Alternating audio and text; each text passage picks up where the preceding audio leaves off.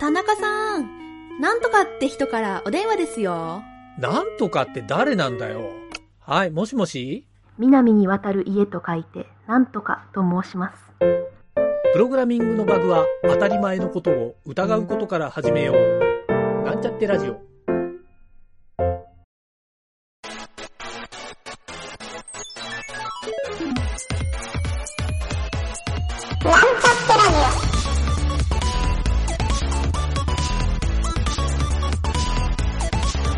この番組は、プログラミング初心者の勉強に役立つ情報をお伝えする放送局です。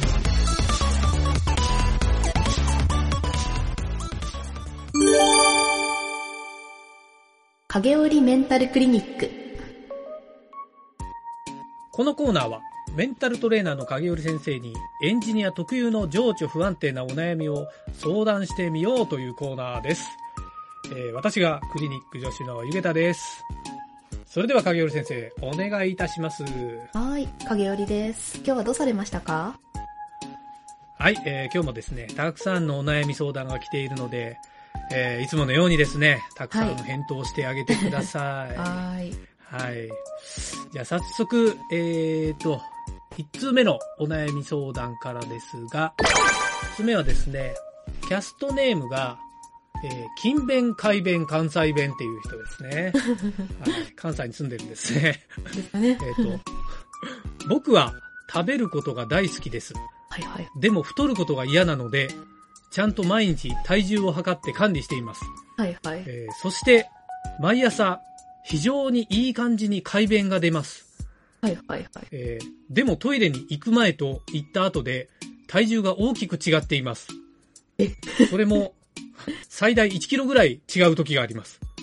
怖っ。えーはいはいはい。毎、毎朝体重を測る時の目安として、はいはいはいえっ、と、改便前と改便後のどっちが有効なんでしょうかなぜここに聞いたっていう感じです けど。そう 体重ですね体重が、えっ、と、トイレに行く前と後で体重が違うんで、どっちが本当の体重ですかっていう質問ですかね。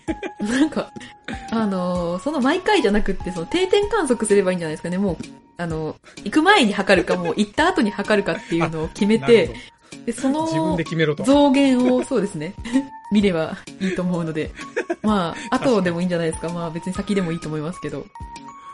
そうだよね。この、後で、減った方を有効にするなら、毎朝出た後ってルールで決めればいいと。そうですね。そうそうそう。はい。好きな方にっていう好き感なじ。方にっていう感じです ね。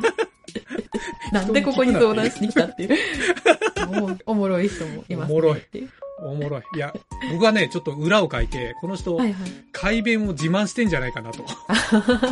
いや、羨ましいことですね、本当に。かぐりちゃん結構便秘気味だったりするのああ、女の人そ多ういよでねすね。そう、なんか体調によっても本当に、なんか全然安定しないとあか、ーなんか便秘が続く時期もあれば、なんか下痢が続く時期もはあいはいれはばいみたいなんで、なんか、ちょっと腸の調子があんま良くないの で。はいはい。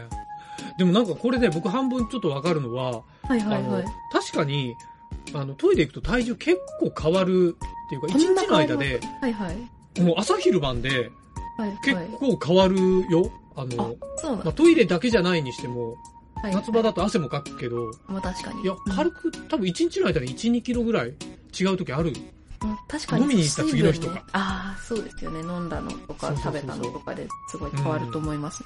私いつもお風呂入る前に測るって決めてはいるんですけど。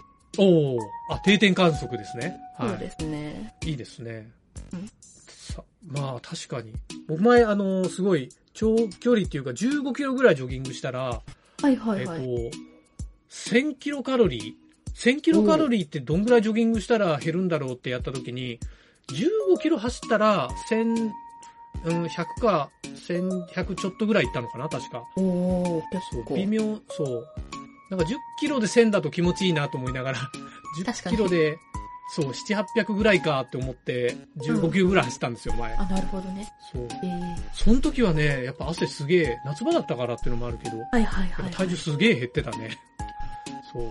でも汗がかいてるから、別に体重は軽くなってるけど、はいなんだろう、ベース体重が変わったってわけじゃないじゃないそれって。そうですね。体の中の水分が出ただけだとそう思うそうので。そうそうそううんそう。だから、確かにダイエットする人って、ね、定点観測が重要なんだなって、改めて思いましたね。確か に。この人の改弁を見て。確かに。いやいや、いい感じですわ。改弁大事ですよ。大事ですね。はい本当大事だと思いまはい。じゃあ続きまして、えーはいはいお悩みその2から。もう最近お悩みなのかよくわか んないけど。えーキャストネーム、東京都の Y さん。あす。いつもありがとうございまいすつもの。い。つもありがとうございます。はい、いつもの彼ですね。はい。先日、ものづくりワールドというイベントに参加してきました。えーえーなんだそれ。 VR、AR、MR という魅力的なテーマがあったので、はいはい楽しみにして行ってきたんですが、結果としてはあまり面白くないイベントでした。あらら。えー、括弧して、工業用の AR 製品とか VR 商品が多くて、はいはいはい。エンタメ系みたいなのが少なかったんで、イメージとちょっと違ったっていうなるほど、なるほ風に書いてますね。でそういうイベントでは、綺麗なお姉さんがど。うん何かしらの魅力的なアイテムを配っていて、はいはいはでい。それをもらうと、同時に名刺を要求されるんですね。はい。これイベント行った人はみんなそうそうって思うんですけど、最近はなんかバーコード読むだけなんだけど、はいはいはい。で、その後、ものすごいスパムメールの嵐になる ので、えーメールが来るのが嫌で、なるべくはいはいそういうアイテムはもらわないようにしてるんですが、はいはい。えーこれってもらった方がいいんでしょうかっていうふうに書いて ますね。そここんな質問。もらった方が いい。もらいたかったらもらえばいいんじゃないですか ね。 本当だよね。本当ですよ。欲しいんだろ、お前っていう。はいはいはい。せっかくね、お姉さんとね、おしゃべりできるんだったら。綺麗なお姉さんとね、そうそうそうそう。どっちが目的になってるかっていう。まあね、スパムメールは別にあの、うん、サえーサブスクライブ解除すればいいし、みたいな確かに。解除すればいいし、迷惑メールフィルターみたいなのとセットすればいいだそけうだそかうらそ。うそう。いやーものづくりワールドイベントのそんなの VR、AR、MR って、はいき魅力的だもんね、このタイトルはう。んうんうん、そうですねう。ん、あなるほどね。そう結なん構ですその AR とかその VR って本当工業の場で結構使われやすいって、その社員教育とかに結構使いやすかったりするっていうのはありまああ、すね。そうそうそう。よくね、なんだろう、あの、職人さんのうんそうんの動画をもうアーカイブしたいっていう要望って多いらしいじゃないなんああ、かはいはいはい。工場で働いてる、ほら、うんもうその人しかできないっていう職人さはんいを、はいはいはい。の、やっぱりその、なんだろう、弟子を作るっていうか、うん同じ作業うんうをん他の授業にもさせたいから、はいはいはい。なんか動画撮るっていうのが一時期流行ってたらしくて、そう。僕前の会社でそういう動画を作りまくってた部署があって、へーそうそうそう、いろんなね、まあ工場だけじゃないんだけど、例えばそのほな料理の、そのレシピを、あその秘伝なんだけど、もうおじいちゃんで、あ、はいはいはいはい。レシピが残ってないから、もうおじいちゃんが作ってるところを動画に撮って、もうそれをこうレシピにしたいっていうなのるとほか、どね。へいーろいろいろあったな。そう。そうそうそう。なんであの人はこんな仕事できるのか、うんそのためにちょっと動画で一回撮影して解析したいとか、そんな、ああ、そんな仕事をしてる人たちがいましたね。面白いですうね、んそれ。そうそうそう。その案件を見るのが僕も好きでよく横目で見てたんだけど、うんうんうん。そう。まあよくわかりますね。まあこの東京都の Y さんは、どっちかというと綺麗なお姉ちゃんの方に目が行ってたん で、VR、AR とかではなく、の話かと思いきや姉ちゃんの話だったということで。姉ちゃんのお話で終わったっていう。さすが東京都の Y さんですね。いや、いいですね。視点が違ういつも。いつもありがとうございますって感じ、本当に。はい。じゃあ Y さん、あの、綺麗なお姉ちゃんからもらってくださいと。はい、ぜひぜひ。いうことで楽しんでっていう。知らんけど。知らんけど。知らんけど。はい。えー、じゃあ次行きます。次はは、いはえっ、と、質問の3つ目。3つ目はですね、キャストネームが、えー向き不向きでやる気が末期の初心者エンジニアさん。おっと。おなんだどろうう。しましたプログラミングってなんでこんなにたくさんの勉強をしなければいけないんでしょうかあ、なかなか最初からヘビーですね。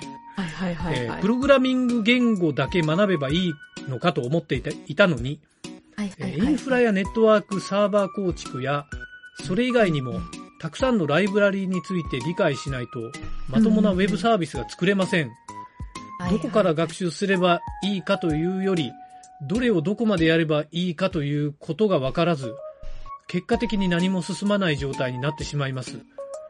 えー僕にはプログラミングは向いていないんでしょうかあドストレート。トな質問来ましたね。いやー、重いけど、でも気持ちすごいわかるよっていう感じです、わかりますね、これはそ。うまあ、よくある、よくある問題ですね、これは。そううん。でもどこまで勉強するかって多分一生勉強することになるんだと思うんですよね、この仕事って。そうだよね。ね勉強に終わりはないですね。そう。そうそうそこのう。だからその勉強をいかに楽しくできるかなんだろうなぁと思って、別になんかその、うん、受験じゃないんで、そういううん机にかじりついてみたいな、あーそういう確かに感じではないので、なんかこれができたら楽しいよなぁとかっていう気持ちがあればいいのかなと思うんですけど。そうまあ、とはいえそう、やっぱりね、初心者だとそのどれ、なんか情報のなんかあの、あれですよね。ああ、そうそうそうそう重さがわかんないというか、全部等しく見えるけれども、うんこれはもっと後でいいとか、これはあの最初に学んでおかなきゃいけないはいっていうのが、多分わかうんわかりにくいんだろうなっていうのはすごいありますよね。確かに。うんインフラとかサーバーってやっぱりプログラマーの人で苦手な人多いじゃない、うんなんか、ここの領域。そうですね。まあ、逆に言うと、インフラサーバーの人ってプログラムわかんないって人の方が多いかはら、いはいはい。確かに。もうこれは別物なんですよね、きっと。割とそうですね、そのインフラ系エンジニアとかって言って、こう別採用とかっていうので分かれてたりすることも多いですねね。ううんんそうですね。私もそう、実はま苦手ですね、インフラ系とか、ちょっとあんまりピンとこないなとかっていうのは。あ、カあーバーとかっていう。確かに。なんかインフラとサーバーって、なんとなく僕の感覚だと仕事でやらないとなかなか身につかない領域な気がするんですよ。それはそんな気がしますね。うん。自分でなんか本読んでできるっていうほどやっぱ甘くないじゃないですか。あの、難しい単語の羅列が。確かに。で、自分で手動かさないとダメだし、そうで、動かすのも、なんか仕事でやって成功したっていうような、なんかこの一連の流れが、すごい、成功っていうゴールがないと、なそんうかですね自分でサーバー立てて、っていうのってなんかなんか難しい気がするんですよね。そうですね。ですし、本当にもう個人で作るんだったら、最初そんな AWS でサーバー立ててみたいな、そこまでやらなくてあーも確、無料のホスティングのサーバーとかがあれば、うんうんうんもうなんていうか、どういう感じで、その無料のホスティングサーバーを使うと、ウェブサイトが表示されるのかなみたいな、ざっくりした理解でも全然いけるとあー大事思うんですよね。大事大そ事う。まあ、なんなら、勉強する気あるなら、ドッカーから入るとかね、そういうのでも、そうですねありかもしれないし。そう。うん。結局そう何作りたいかなのかなっていうので、それによってはもう別確かに全に然それ使わなくても、そのインフラとかわかんなくても、あーなんかある程度のとこまでできちゃうとかっていうのはあったりすると思うんですよね。この人も、そうか、何が作りたいかが書いてないから、そうですね。これそもそも仕事なのかどうかもわからないうんよね、この問題だと。そうですね。趣趣味でやられてるのか、あるいは確かに。お仕事なのか。あーまあお仕事だったらむしろありがたいですね。その、まあ、先輩とか上司とか確にか聞にね。けるうん。環境があるっていうことだから、もうそれでうん。聞け本る。当だね。でも個人でやってるんだったらやっぱね、うん。うん。確かに。個人だったら、誰か周りに、あの、こういう質問ができる人がいないと、ちょっとしんどいかもね。そうかもしれないですね。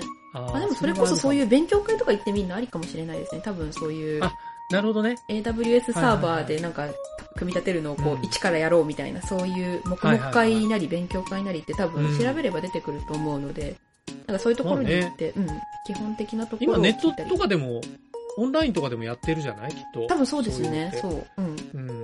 世界中どこでも参加できるから、うん。確かに。で、多分自分と同じぐらいのレベルの人がいる場って非常に居心地がいいじゃないですか。うんうんうんうん。それ、そういう環境を見つけるっていうのは重要かもってちょっとそ思うっでちゃっすた。ね。そう。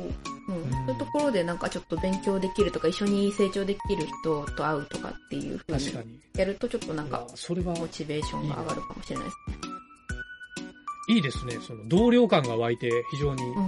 羨ましいな。 そういう人がいるっていうの。ねは、い一緒にできる人がいるとなんか元気よく進めますよね。確かに。この人だからこの文面だけ見るとなんとなく一人でいろいろやってるうん。感じな気がするから、ね、仲間をね行き作ると詰まっちゃうからね、そう、仲間を作ってみて、ね一緒に勉強できるといいかも。なるほど。もう仲間を作ると聞くと、もう株式会社イエールしか思い浮かばないから、ぜあひ、門をいえいえ、門を叩いてみるといいんじゃないでしょうか。い確かに。やー、まあまあ、えっ、と、この人なんだっけ、僕はプログラミングは向いてないんでしょうかえーそんなことありませんよっていう感じですかね。そう、そうですね。もうぜひぜひ。なんか多分そう、はい。いい場所を見つけて、仲間を作って、はい。進んで、元気よくそ進うですねんでいって、でですね。本当ですね。いやーじゃあ、 ちょっとそういう、なんとなくメンタル系の質問にはもってこいな質問だったんですけど、はい。この人、頑張ってもらいましょう。メンタル回復できるかな、仲間を作るとメンタル回復できますよっていう、それはすごいあると思います。はい。頑張ってもらいましょう。はーい。そんな感じで、えー今週も3つ質問に答えましたが、はい。えーまたじゃあ来週まで皆さんたくさんの質問を、えー、影尾先生にぶつけてみてください。はい、お待ちしてます。対面でも何でもいいですよ。はい。お疲れ様でした。はい、お疲れ様でした。